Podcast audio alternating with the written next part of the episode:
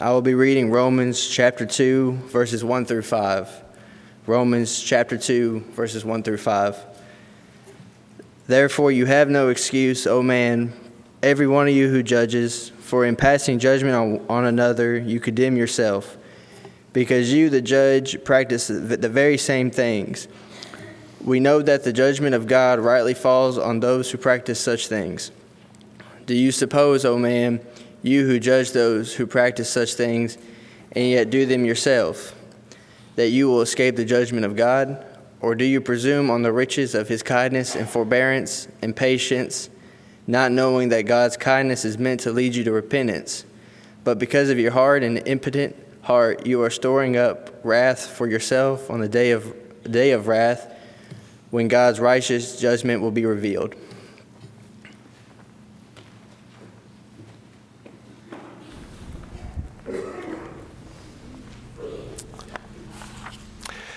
As we continue thinking about being right with God, we're going to talk this evening about Romans chapter 2 and especially focus on verses 1 through 11 together.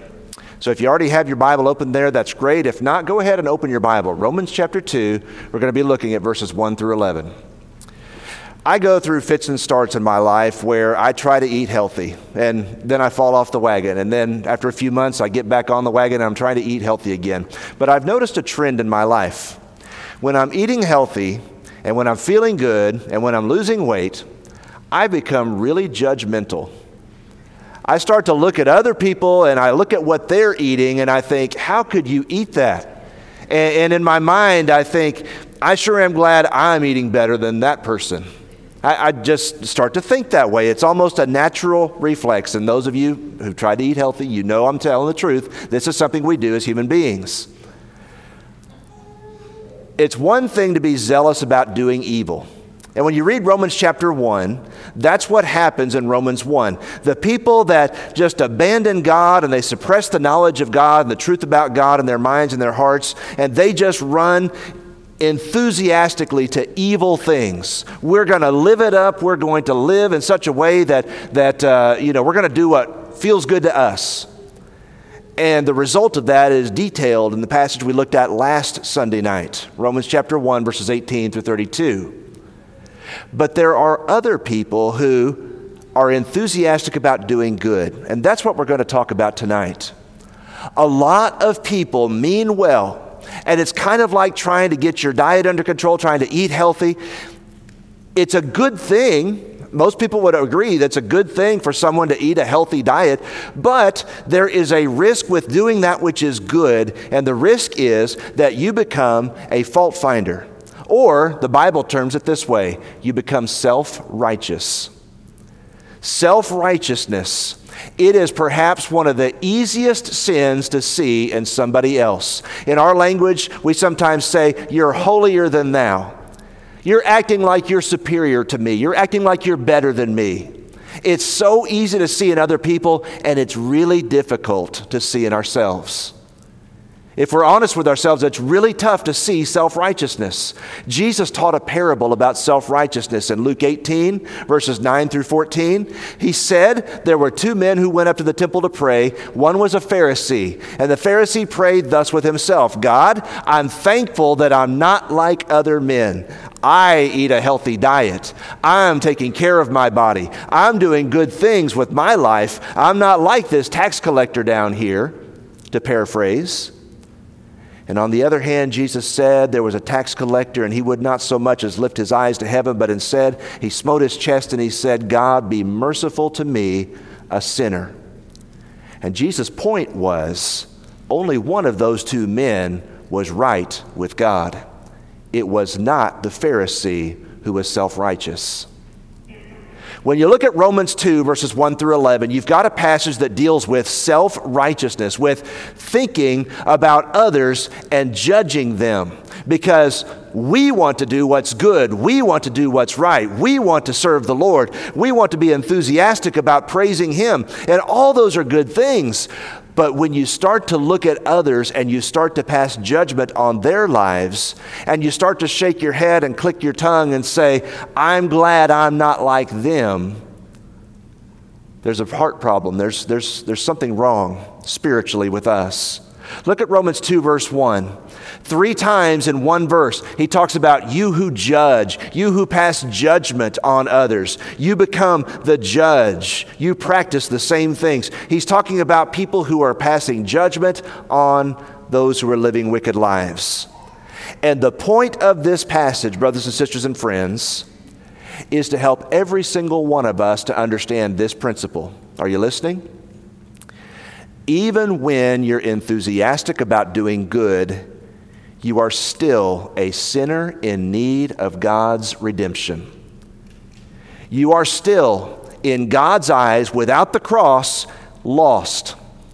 Even when you're enthusiastic about doing good, we still need Jesus. We still need the cross. We still need salvation. And the point of Romans 2, verses 1 through 11, is to convince self righteous people that they need the gospel too. That's what this passage is all about. You and I need to listen to what's being argued here, especially if you really want good things to be done. You really want in your life for good things to happen. Listen to the argument that's being made. And here's what Paul does he gives us in verses 1 through 11 four arguments what is so evil, what is so wrong about self righteousness, about feeling superior to others, about judging and comparing ourselves with other people and saying, I sure am glad I do all the right things and I'm not like these people over here? What's so evil about that? Four answers to that question. Number one, when we are self righteous, brothers and sisters and friends, it makes us feel superior when we're not. It makes us feel superior to others when we're not.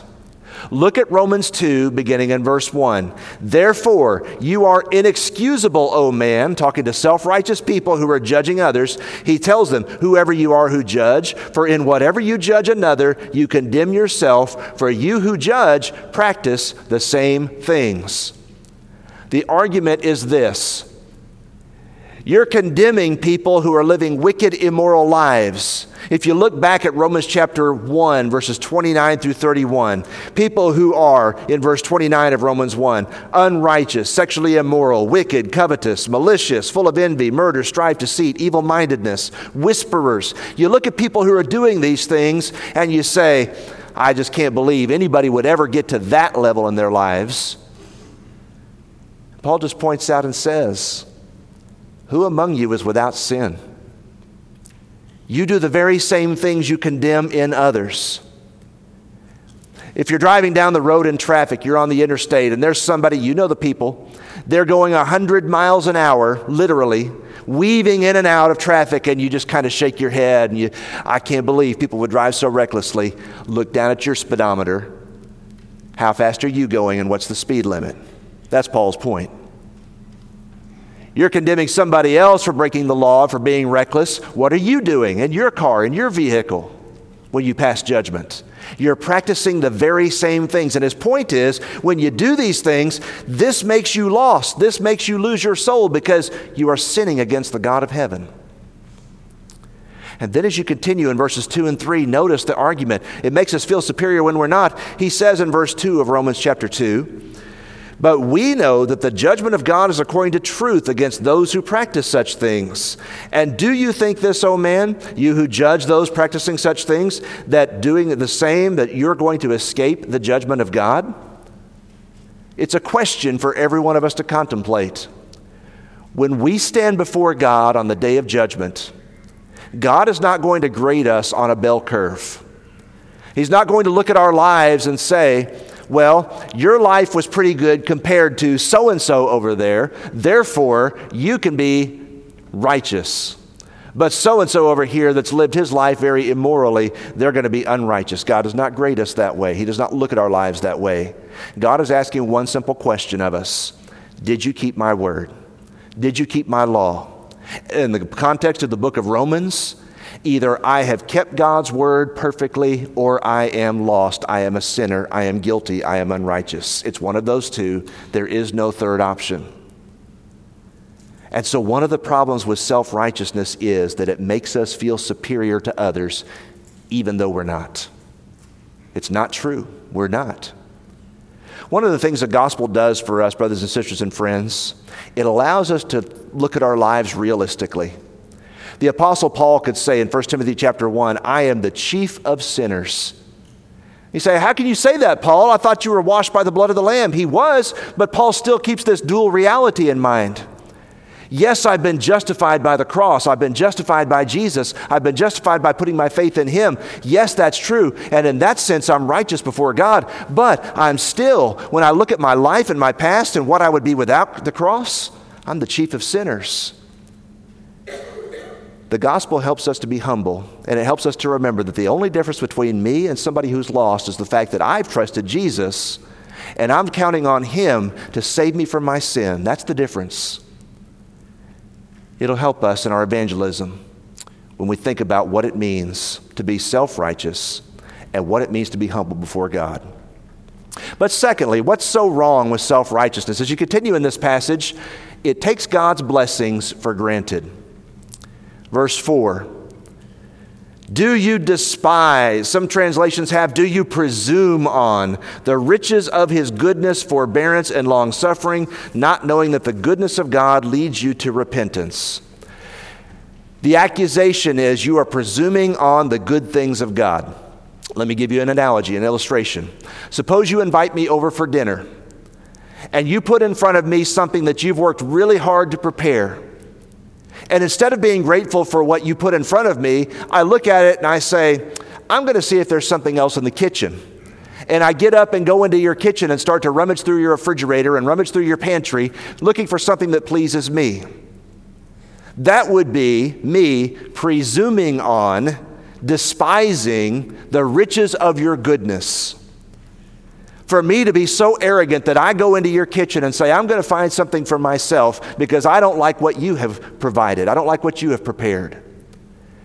The apostle is writing and telling us that when we're self righteous, when we feel like, you know what, I've got my act all together, I don't need Jesus anymore, and I'm, I'm going to despise and look down on other people who are living wicked lives, when I start to act that way in my heart and in my life, I am presuming on three things. Look at the passage in verse 4. I am presuming, first of all, upon the kindness of God. God is being kind and generous to me, and I'm not think- thinking about that, and I'm certainly not thankful for it. God's being kind to me because if we're really honest with ourselves, there are a lot of things that every single one of us ought to think about and work on in terms of sin and struggles with habits in our lives. Secondly, I'm presuming on the forbearance of God. The word forbearance there has to do with a dam that is holding back a massive quantity of water. And the idea in the passage in, in Romans 2, verse 4 is that God is forbearing. He's got wrath stored up and, and he's ready to release it, but he's being kind to me. He's being patient with me. And instead of being grateful for that, instead of being humbled by that, I'm going around pointing my finger at everybody else. Here's what's wrong with them. And third, I'm presuming on, as you look at the passage, the patience of God. This word has to do with bearing up under provocation. It's kind of like two young people in the back seat of a van and they start poking at each other and provoking one another. And the idea is that some of the things I'm doing with my life, the choices I'm making, the sins I'm committing, they are provoking God. And God is being patient with those things because He knows and He loves and He wants for me to repent and to come back to Him. He's not willing that any should perish, but that all should turn to Him and repent. 2 Peter 3, verse 9. But when I become self righteous, when I become full of myself and start to think that I am better than others, when that becomes my attitude, I'm taking God's blessings for granted. And notice at the end of Romans 2, verse 4, it's fascinating to me. It says, The goodness of God should lead us to repentance. The fact that God is patient and He is kind and He blesses us, instead of making us feel like we're something special, it ought to make us feel humbled and make us ask the question Who am I that you would be so good to me, O God? It takes God's blessings for granted when we are unrighteous, when we are self righteous. Third, this evening, as you think about the question, what's so evil about self righteousness? The passage answers the question emphatically. It says, third of all, it blinds us to our predicament. God says when you're self righteous, when you're looking down on others and condemning them, and again, there is nothing inherently wrong with pointing out sin. There's nothing, in, in fact, we're supposed to do that. We're supposed to examine fruit and examine lives and ask the question is this right? Is this wrong? We're supposed to ask those questions as Christians. What we're talking about is having the attitude of the Pharisee God, I'm thankful I'm not like other men. I'm thankful that I'm not doing what that guy's doing. That's self righteousness, that attitude. It blinds us to our own predicament. Look at Romans 2, verse 5. This ought to cause everybody to tremble. In accordance with your hardness and your impenitent heart, you are treasuring up for yourself wrath in the day of wrath and the revelation of the righteous judgment of God. You are in a predicament and you're not even paying attention. The day of God's judgment is coming. And notice that there is a danger that Paul writes about. He says, when you start to compare yourself to others and you start to act like you're better than others, you start storing up wrath for yourself. You're not dealing with these sins in a healthy, fruitful way. Rather, what you're doing is you're just acting like your sin doesn't matter. Your sin's no big deal, if you even acknowledge it at all. Secondly, he says the reason why this happens is because of the hardness of your heart. So the Bible teaches that we can harden our hearts and we can become callous to sin in a couple of different ways. We can enthusiastically pursue evil and just violate our consciences over and over and over and over again. And when you do that, eventually it doesn't bother you anymore. You can do sinful things over and over and over again, and, and wicked things, and self serving, selfish things, and it just causes you to become calloused and seared in your conscience. 1 Timothy 4, verse 2. But you can also become hard and calloused in your heart by being self righteous, by being a Pharisee, by being judgmental constantly and a fault finder in other people's lives.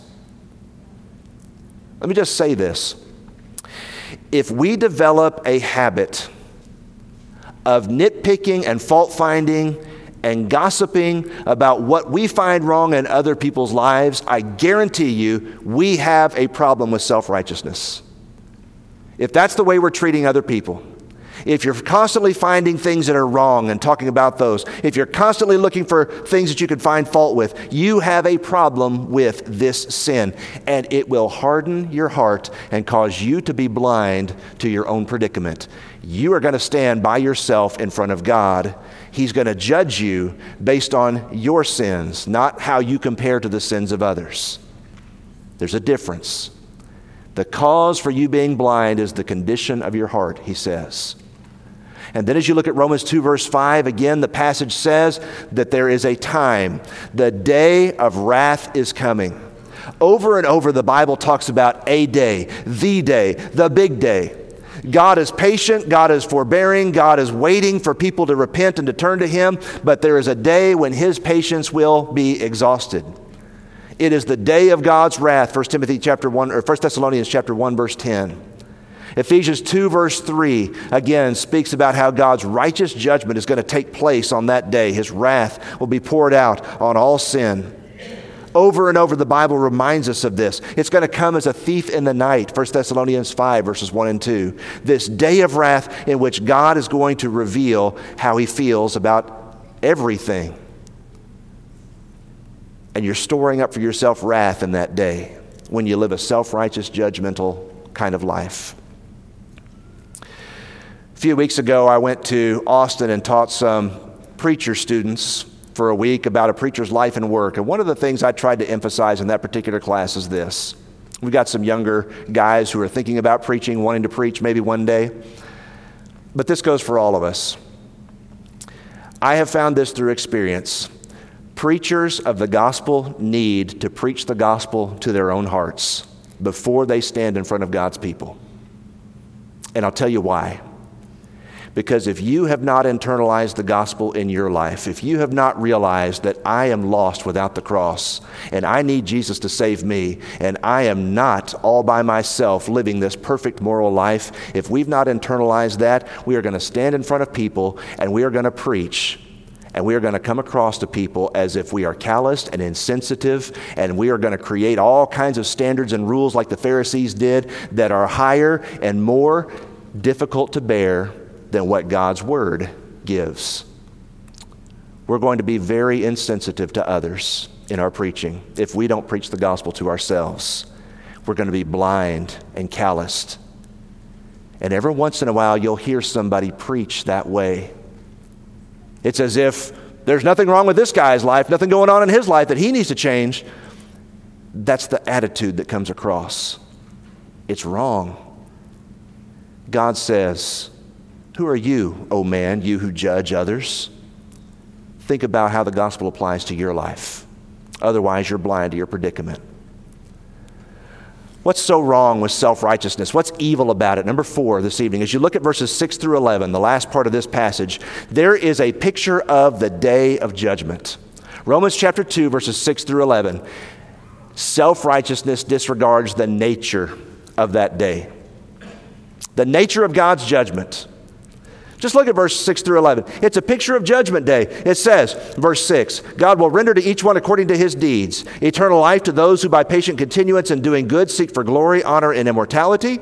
But to those who are self seeking and do not obey the truth, verse 8, but obey unrighteousness, indignation, and wrath. Tribulation and anguish, verse 9, on every soul of man who does evil, of the Jew first and also of the Greek, but glory, honor, and peace to everyone who works what is good, to the Jew first and also to the Greek, for there is no partiality with God.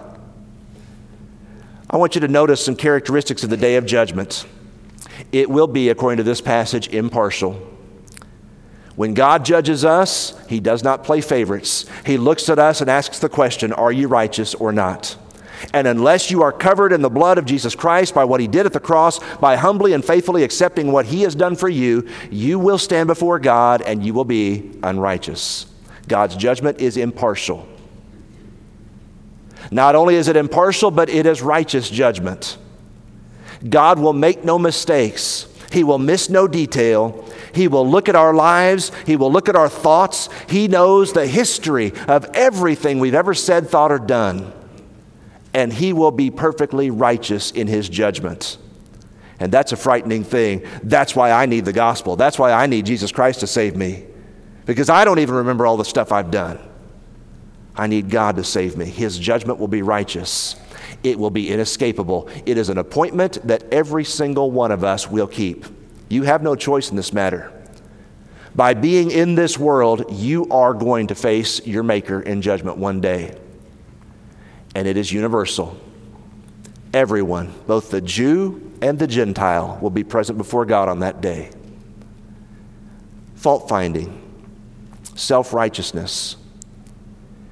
God says you can lose your soul just as easily even though you are enthusiastic about doing what's right, about doing good, you can still lose your soul because of the way that you have your attitude about yourself and about others. Self righteousness is sinful and will cause us to be lost and blinded. Before you start to find fault with others, before you start to criticize and point out the speck in your brother's eye, the Bible commands us to consider ourselves, to examine ourselves.